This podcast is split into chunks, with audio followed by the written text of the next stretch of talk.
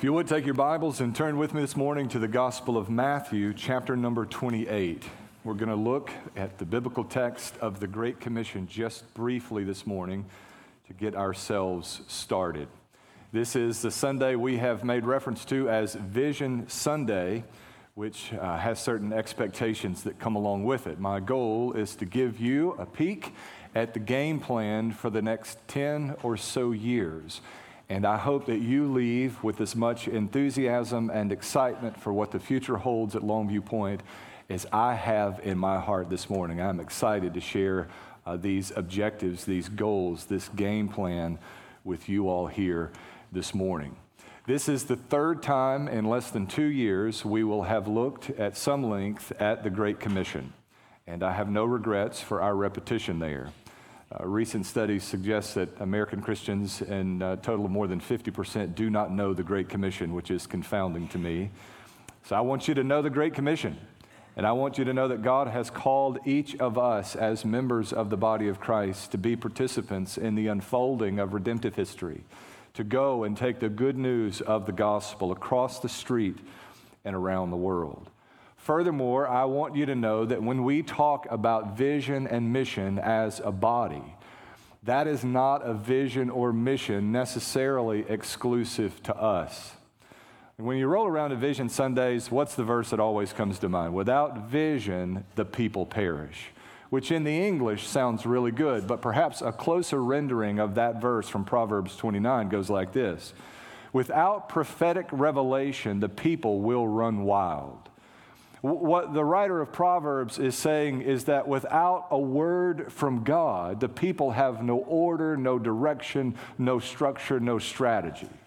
And what I want to acknowledge on the front end of our time together is I do not have a new or fresh word from God, and no one else does either. But what I do have are the ancient words of Christ, inspired, inerrant, and infallible. When we talk here this morning about vision and mission, we're not talking about vision in the biblical sense.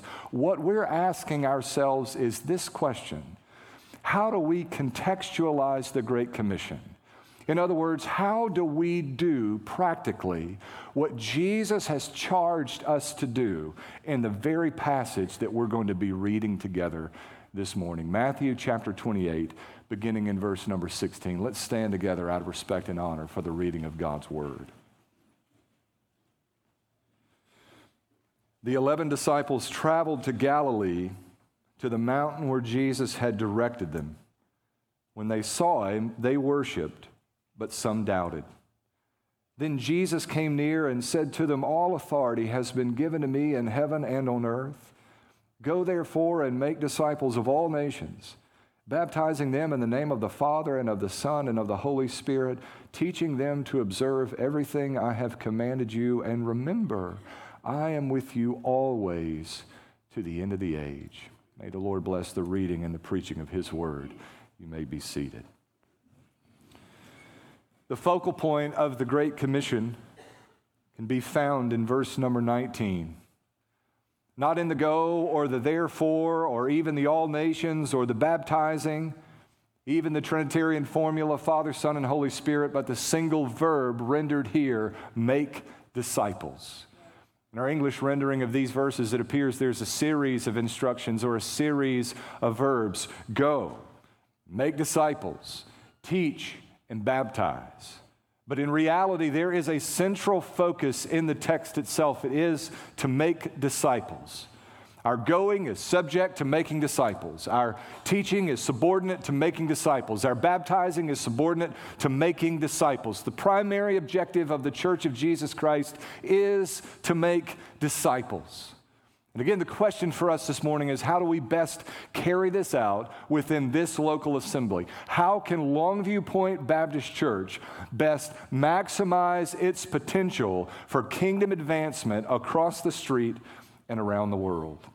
I have been saying to you since the very first day I came to serve as your pastor that the thing I found most enticing about coming to serve here as opposed to anywhere else was the notion of mobilizing the membership of Longview Point within the Mid South area with the gospel rich on our lips under the unction of the Holy Spirit.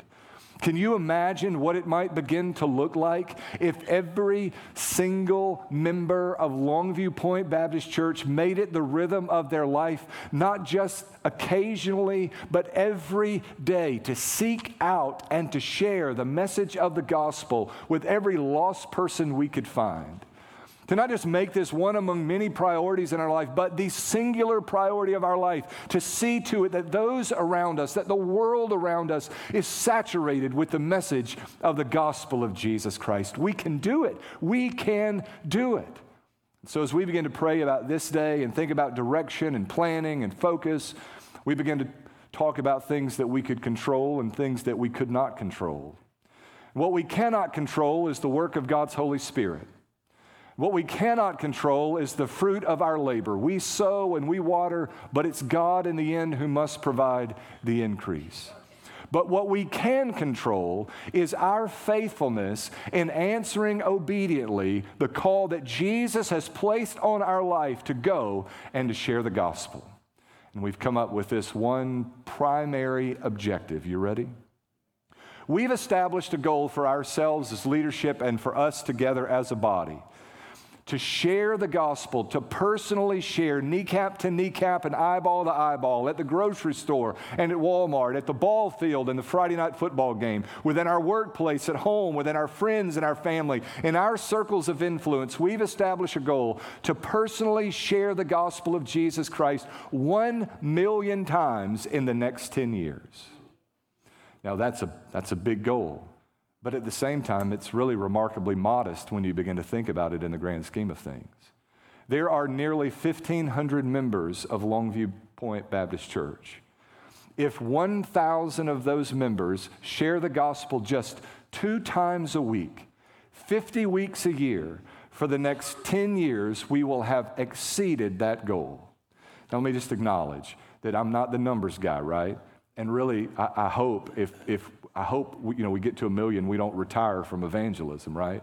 The goal here is not necessarily the number. The goal is enthusiasm, excitement, and accountability in sharing the message of the gospel. Now, in an effort to reach this goal, that's two thirds of the population of the greater Memphis metro area. That's gospel saturation in the Mid South. One million gospel shares in the next 10 years. In order to get to that, we've established some objectives. In fact, there are five that we're going to talk about this morning. I don't, I don't see adequate enthusiasm for one million gospel shares on your faces. Let's put this into perspective.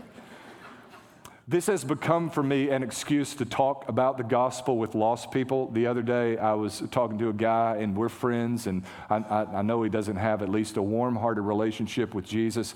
And I said, Let me tell you what we're about to do at church. And I just said, We're going to share the gospel a million times, and here's what that looks like. And then I shared the gospel. And he kind of looked at me and he goes, Is that, is that a big deal? And I, I said, Well, let me, let me put this into perspective for you. If 1%, of the one million people we share the gospel with come to faith in Jesus. That's 10,000 new believers in the DeSoto County or Memphis metro area. And he looked at me and he kind of raised an eyebrow and he said, That's a big deal, ain't it? And I said, You're right, it is a big deal. There, there is no end to what God, we can't control what the outcomes will be, but I'm confident that we will reap if we will not quit. And there's provided for us some measures for encouragement and accountability. I'm going to show you in just a moment where we watch the number of gospel shares go up together as a body. Now, in order to get there, here are five things we got to do. Number one, we've got to have every member evangelism. We've been sort of wrestling back and forth as a pastoral staff about this language of evangelism team. You're hearing more about evangelism team. There's an evangelism team that goes out on Wednesday night, an evangelism team that goes out on Saturdays, and they're out and knocking on doors. And I've participated in some of those things, and they're wonderful things. And I would encourage you to participate, especially if you're a person who is reluctant about sharing your faith. Go and partner with someone who is not. And by the end of that hour of sharing the gospel, you will find yourself stepping in front of them and availing yourself of the opportunity to share the message of the gospel with the person who stands before you. But I hate, listen, I hate the language of an evangelism team. Now, I don't know what else you call it. They're, they're trainers, they're modeling, they're encouragers, and you can call it any number of things. At the end of the day, it's a team. But here's what I hate about it it suggests that evangelism is like the special forces of the church, exclusive to this small network of men and women who are willing to go and tell. We already have an evangelism team, it's the membership roll of the church. In order to reach the kind of goals that we're talking about here, we need every member of the body actively engaging the community around them with the message of the gospel. Now, here's the deal. Even beyond that, we have to think strategically about sharing the gospel with our friends and neighbors. When we go on an international mission trip, we've been kept from that for an extended season because of COVID and travel restrictions, but when we go, and we cannot wait to go, we don't go to a place or a location because Pastor Jason, our missions pastor, is throwing darts at a map in his office back there. Or even primarily because we have a connection with missionary personnel in that area. We're going, connecting in with an already existing international mission board strategy. You understand? When we go somewhere, we're connecting to a strategy that's already been implemented, and they're utilizing us in a way that complements their strategy. But, brothers and sisters, in DeSoto County, we are the International Mission Board. And we have to think strategically about reaching our neighborhoods, about reaching those around us in the workplace and at school. We have to think about saturating our community, our county, and this larger region with the message of the gospel and to think strategically in the process of doing that. You don't live where you live accidentally. God has placed you there with purpose, with intentionality. You don't work where you work accidentally. You are not related to the people you are related to, and you can't change it, unfortunate for some. God has placed you where you are in life for a defined purpose, and we've just read it in these verses. If you are here this morning as a believer in the gospel of Jesus Christ, every step of your life has been marked, and God intends to see it maximized, that the world around you would know that Jesus Christ is King, that they too might treasure Christ in their heart, even as you've come to treasure Him as the Lord of your life. You'll hear a fresh emphasis on evangelism in preaching, a fresh emphasis in evangelism in our worship service. I hope that the thing that dominates our conversation at the coffee bar and in the corner and before and after worship services and before the lesson begins in Connect is not our favorite sports teams or the hobbies and interests that we enjoy, but our sharing of testimonies and how God is at work in us and through us and what we watch the Lord do as we shared the message of the gospel with others that week. This has to be kept before us, that has to be kept before us. Now, just quickly, a couple of technologies that I think stand to be real helps, real encouragements in this area. One, if you'll take your smartphone out, if you have the Longview Point app, you'll notice that there's a new addition to the Longview Point app. On the front page, there's a button at the very top that says 1 million gospel shares, and it has the logo or the image of our vision logo there. You can just touch that. It takes you to a page that provides you with the ability to put in your name, to put in the name of the person that you just shared with, and there's a text box there where you can include any information that you would like to share. Take you less than 10 seconds to do that. If you leave today, and I hope you do, and you share the gospel with a waiter or a waitress, a friend or a relative, or someone you cross paths with at the gas station, you punch that information in, and it will automatically generate for our staff the ability to pray for that person or to follow up in any way that you might make a request for. In addition to that, there is a, a, technology that Trey Clenny is going to talk with you about next week called Bless Every Home. And we've connected with this. This is a national organization and technology that helps us to think strategically about winning and praying for our community. You'll go in and you'll register for Bless Every Home. And again, you'll hear more about this next week. And every day, you're going to have emailed to you the names of five of your neighbors with their address attached. Yes, that level of information exists out there. It's on public record, which is kind of creepy, but that's another discussion for another day. And you'll be able to indicate within that technology that you have prayed for them, that you have witnessed to them, that you're in the process of discipling them, that follow up is needed for them, that that person is in need of baptism. You'll be able, with the touch of a button, to indicate where that home, those individuals are. And you'll be able to begin praying systematically and strategically for the people in your neighborhood. Again, God did not put you there accidentally. We, we have to think, we have to live strategically for the advancement of the gospel. So, the Longview Point app is going to help us to track and be kept accountable with regards to our 1 million gospel shares. And as you go in, you'll note that there's a ticker at the top of that page, and we're going to be able to watch together as a congregation and be excited and enthusiastic at the incredible number of times that God's people are being faithful in communicating the gospel. And then within that, you're going to be able to think strategically about your community, your neighborhood, your friends and family through the Bless Every Home technology. And I'm excited for Trey to be able to share that with you on next Sunday. So every member evangelism, who's on? T- tell me, you can just you can just answer with, with, an eye. Who's on the evangelism team? You are. You. That's where you say, "I am." Right? Who's on the evangelism team? That's exa- as followers of Christ, we are a part of sharing the message of the gospel. Here's, here's the second thing. Not only do we need every member evangelizing, we need every member serving.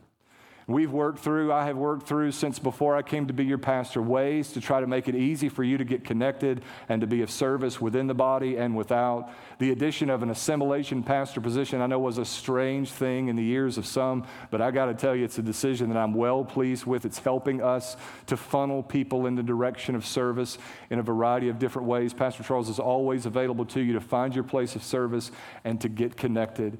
You have to begin to regard your service inside and outside the church to other believers and unbelievers alike as a means to the end of getting the message of the gospel out. Whether you get asked to do this grand task or something that you regard as, as menial and insignificant, if somebody asks you to chaperone the youth lock in, which is like the, the third level of hell in the inferno, right? You have to begin to regard that as a means to the end of making access to the gospel for young people and potentially even their parents. We can't have a scenario in which we are having to beg and plead with people serving in different areas of the church. There has to be a want and a willingness and earnestness to be a part of what God is doing, no matter what that act of service looks like. I just want to be where God is doing something great. We're going to continue to have uh, table representation in the lobby and opportunities for you to sign up and to serve in various ways. But this morning, listen. If you don't have a way that you are serving on a consistent basis, and they're not always going to be within the context of the church assembled, many opportunities are going to be out. We don't have enough spots for everybody to serve in the context of the church assembled. But you ought to have some means for service, some place, some way, some ministry that you're actively involved in, participating in service in some capacity. Every member of evangelism and every member serving. Every member of the body has been uniquely gifted, and every member of the body has a special obligation to exercise those gifts for the advancement of the kingdom. Here's the third thing. Some of these, by the way, are not revolutionary for you, right? But there has to be fresh emphasis here. There has to be. There must be. Here's the third. We're shooting for in the next 10 years to get to a place where we are consistently at 80% of our worship attendance in Connect Group ministry. If you're new to us, Connect is what we call small group ministry or Sunday school, as some still can't resist calling it. I don't care what you call it, as long as you're there, right? As long as you show up, I don't care if you call it Fred, just be there. Connect Group Ministry is our primary pipeline for disciple making. You are going to be underserved as a member of Longview Point if you are not involved in a Connect Group ministry. You are going to be underserved as a member of Longview Point if you are not involved in a Connect Group ministry. You need it It's good for you, not just because there's fellowship there, but because that is our discipleship pipeline. That's where we train how to do the work of evangelism. That's where we train how to make disciples. That's where we guard ourselves against the attaining of information for the sake of information alone and ensure that that information has a transformational effect in our life. Now, I'm always going to make sure, I'll make you this guarantee, this will be the case for as long as I'm your pastor until God kills me. I'm going to make sure that what you hear on Sunday morning or Wednesday night Bible study and Point Academy mini conferences, anytime I get to preach, I'm going to do everything I can within my human capacity to ensure that before you is stuff and substance, biblically solid teaching. You're going to be fed if, if I have anything to do with it. I, I, I feel a special charge to do that. But what I hope that provides for you within Connect Ministry is a sense of freedom to back away from the rigors of Bible study and to begin to actively hold one another accountable in acting on what you have learned from God's Word. Now, I'm not saying that you ever get too much Bible study, but at the same time, you can never get too much evangelism. And the problem with so much Bible Belt Christianity is not that we don't have access to the information. The problem is that we're not doing what God has so clearly instructed us to do. Now, I would challenge you if you really want to grow in grace, if you want to sense your heart warmed for the gospel and to draw near to God, there are few things I know of that you can do that are more pressing or more important than to communicate the message of the gospel with those around you. One of our Wednesday night connect groups has already made the decision to take one week a month and to join with the Wednesday night evangelism team and to go out and to practice what they're being instructed in their Wednesdays in their Wednesday night connect groups. May their tribe increase. A, a, considerable part of connect group involvement ought to be the expectation and accountability for being active at sharing one's faith and participating in the life of the body and serving in a variety of capacities. Follow the lead of that group. If you're not a part of a connect group ministry, make sure that you're finding one. Any and all of our pastors would delight in the opportunity to help you to get connected there. You must get connected to connect. So that's kind of the first tier, right? And these are some foundational elements. Every member evangelism, every member serving, 80% plus in connect, actively involved in the life of the church, actively engaging the lost world around us. But, but within that, if those things come to bear, we recognize that that's going to generate or create some other needs. So, this is sort of a, a next level. I'm really excited about number four. Should I just hold the pause and let you wait? Here it is. We've set a goal as pastors that we as a body would plant 30 churches by the year 2030. That's roughly three new church plants a year. Now, if you've not been around long, Longview Point is a church plant, about 18 year old church plant, and has been a part of church planting for quite some time. And we want to plant churches the way we were planted as a church, churches that plant churches.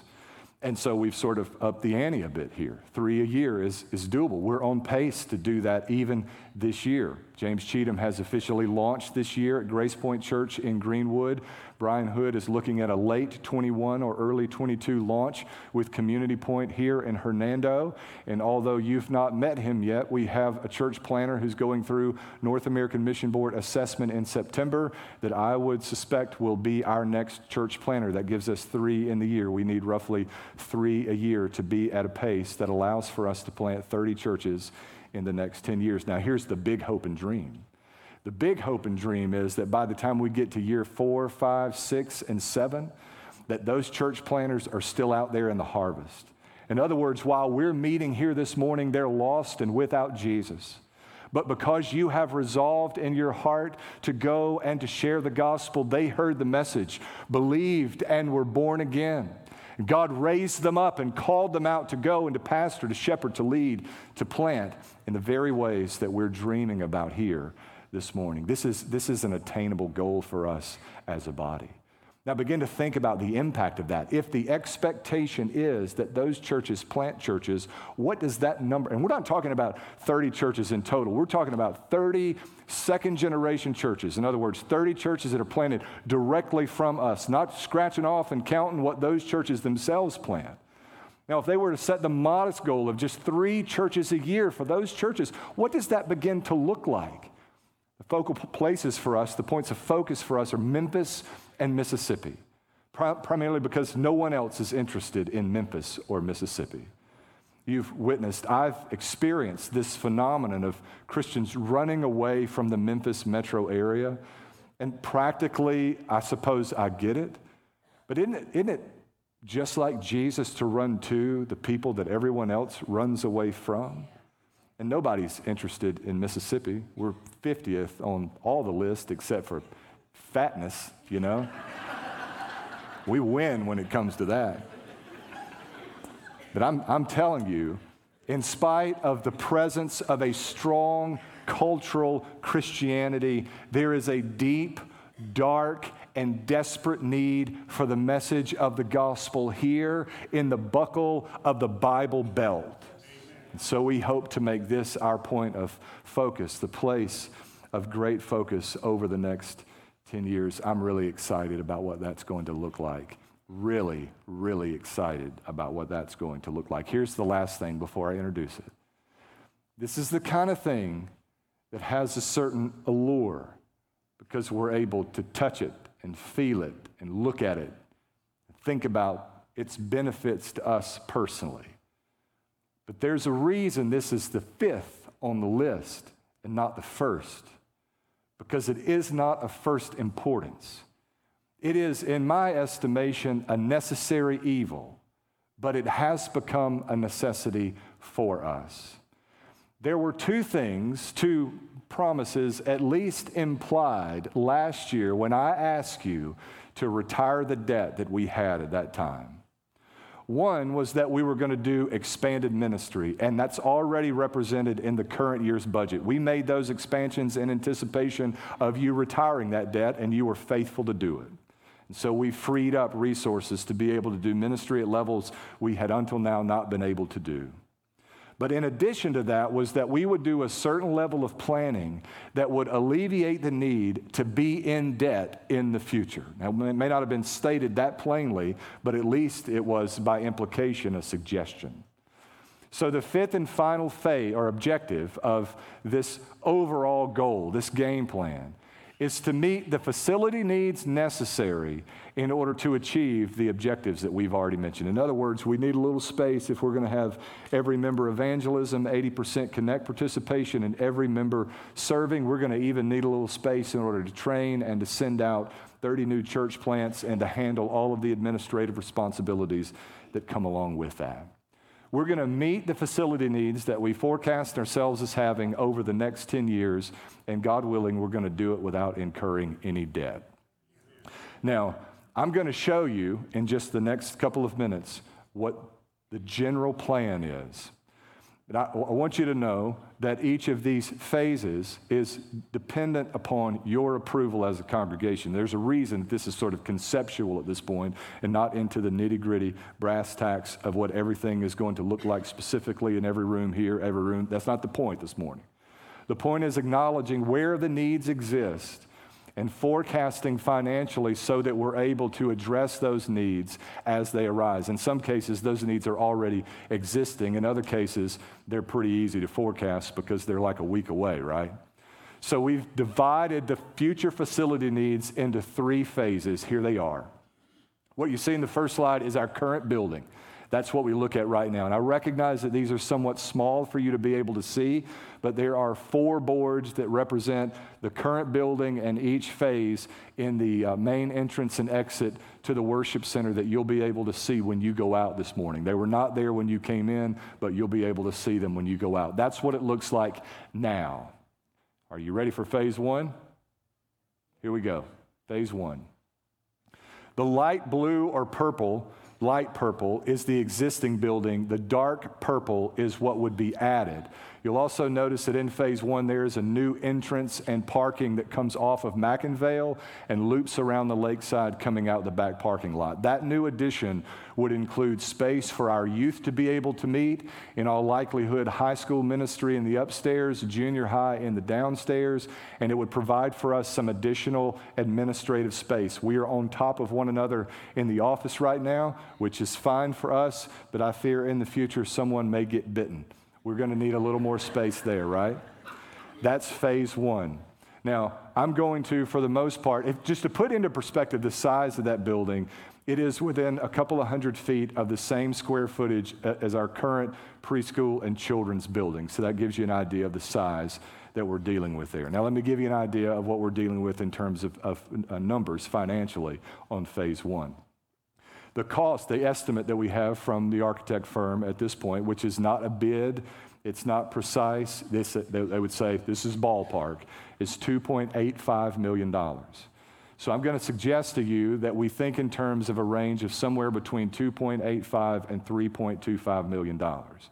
Now, when this whole the whole thing started, almost two years ago now, my goal budget was 1.5 million, and then COVID happened, and everything costs twice what it cost two years ago.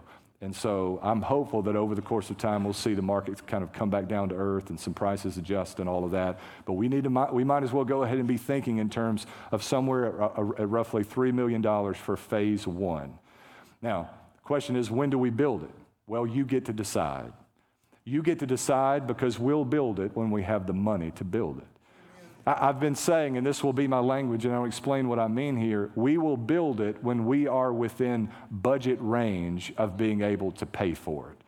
Now, what I mean by that is this, and I'll just tell you now, CLT knows it already. I'm going to ask for at least a half million dollars in next year's budget to go toward future facility needs. It's 300,000 this year, and I'm going to ask for more next year.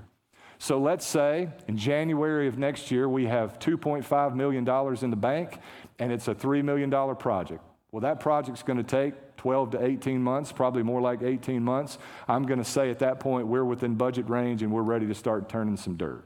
All of that contingent upon your approval, obviously, as a congregation. But that's how I intend to manage these projects along the way. We will do them as we can afford to do them. Now, the reason I wanted to get that number before you this morning is because we now have an open door. There is opportunity for you, if you would choose to do so, to begin to give in that direction so that we can see these phases begin to come to completion. And already, some from within our body have been remarkably faithful in this way. We have roughly three quarters of a million dollars accounted for already through budget funds and your generosity in giving toward this project, and we didn't even know what the project was at that point. So we are making our way, we are pressing toward a number that allows us to begin to break ground. Now, there's a lot of work to be done here. A building design has to be done. Your approval as a congregation has to be received. But that is phase one from my perspective moving forward. Phase two would be the addition of a children's and preschool building expansion. That would basically double the size of the children's and preschool building. Now, if you'll think about that, we're in pretty good shape right now in terms of children's space. We are in pretty good shape. There's some limitations with the Point Day School, and there are limitations with the smaller baby ages, age ranges. They require a little more space. There's a little more room that could be used there, but for the most part, we're in a pretty decent space. However, that will change drastically when phase three comes along. Phase three would be the construction of a new worship center. You'll see it there on the slide, which would be multi purpose. It would be like unto the worship center that you're seated, seated, in, seated in now, if I can spit it out, except that there'd be 1,800 seats there, which would double our capacity, which would, in theory, double the number of children that we'd be having on Sunday morning, generating the need for that children's education space. Now, I got to tell you, 90% of guys would say, let's jump out there and build a worship center. And I suspect there are probably people here saying, why don't we build a worship center? A couple of things I want to say about that. I, I will never be a part of building a cruise ship, you know, something that's tailored to meet our comforts. Our, all, all, I'm just, I'm, I'm not about all that. I'm just not about all that. So that's one. The second thing is, I've watched this phenomenon over the course of time, and folks try to get excited, and it's the idea of a big crowd of people that sort of woos them in, it draws them in, and they go out there and they build this monstrosity, and it becomes a financial albatross around their neck while they don't have the attending facility to minister to the people within the albatross, and within a decade or two, it all folds. You have to build attending ministry space before you can build worship center space. And the good news is, I'm young and spry and full of vigor, and I can preach five services on Sunday if I need to. Getting younger all the time.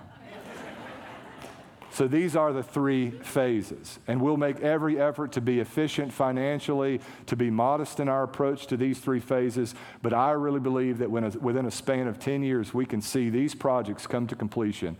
We can have all the square footage and all of the, thing, all of the physical things that we could ever hope or imagine to have in order to be able to best maximize our capacity for making disciples across the street and around the world. And after all, that is the primary focus, right? So, the last thing I want to happen this morning is for you to leave talking about phase one, two, or three, or building plans down the road. I got to tell you, if there's anything about this plan that disinterests me, it's building. I, I, I, come from a construction background. I'm just not enamored anymore. It can, it can come and it can go, and it can come and go in a heartbeat. 10,000 years from now, this building will not be a thought in our mind, nor will the building that we've imagined here this morning. But I tell you what will last. I tell you what will make a difference in eternity a firm, warm hearted commitment to do everything within our power to make disciples right here in our community, to see Hernando, DeSoto County, the Memphis Metro, Mississippi, and West Tennessee shaped powerfully by the message of the gospel of Jesus Christ. Now, don't you want to be a part of that? I got to tell you, I've spent some late nights just daydreaming about what God might do, and it's, it's really incredible. And I want to be careful that we're not presumptuous. We, we should not say, tomorrow I will do this or that. Rather, if the Lord wills. But oh, don't you pray that He'd be pleased to grant it. Why would we do, why would we do something like this? Because 2,000 years ago, God sent His only Son.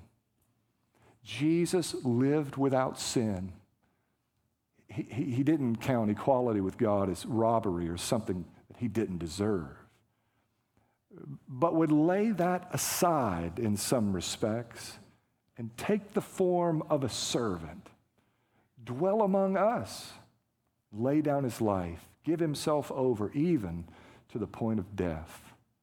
Jesus died as my substitute. Three days later, he rose again. We do it because Jesus lives. Because Jesus lives. Brothers and sisters, Jesus is as alive today as he was Easter Sunday. Now, and I, I hope, I, it is my most earnest prayer that you would leave this morning so excited about being a part of a big, bold, great vision and mission that Jesus has called us to, that you'd be snatching people down between here and home to tell them about what Jesus has done in your life. Would you join me in praying toward that end? God, I, I, pray that what you've begun in our hearts this morning would not quickly fade. I pray that the reports, the testimonies of our engagement in evangelism and how you're going before us and calling others to yourself, Lord, would serve to fan the flame. I, I pray that our excitement would grow all the more, Lord, that we would hold loosely the things of this world and be willing to make sacrifices of our time, our talent, and our treasure to see this come to pass, God. I pray that you'll help us to keep the right focus. Lord, if there's anything about our discussion this morning that scares me, it is the potential for losing focus. So help us, Lord, to keep the main thing the main thing. And may Jesus alone receive the glory. In Christ's name, amen.